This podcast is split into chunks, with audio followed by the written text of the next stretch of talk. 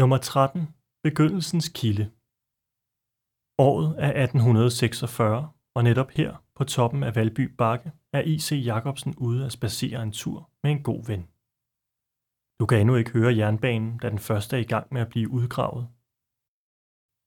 På gåturen ser Jacobsen, at der springer vand fra en kilde, der hvor jernbanearbejderne netop har gravet gennem bakken. Han beslutter straks, at hans bryggeri skal ligge lige her, har vand og har plads. Jacobsen var en observant, skønhedselskende mand, og han lagde på spacereturen mærke til jernbanebroen, som var ved at blive bygget.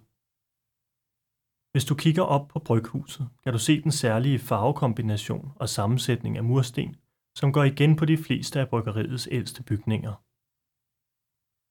De gule mursten og det røde bånd af sten er inspireret af netop denne bro.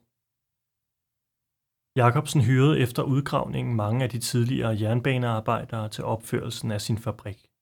Man kan derfor sige, at Jacobsen og Carlsberg på mange måder har meget at takke jernbanebyggeriet for.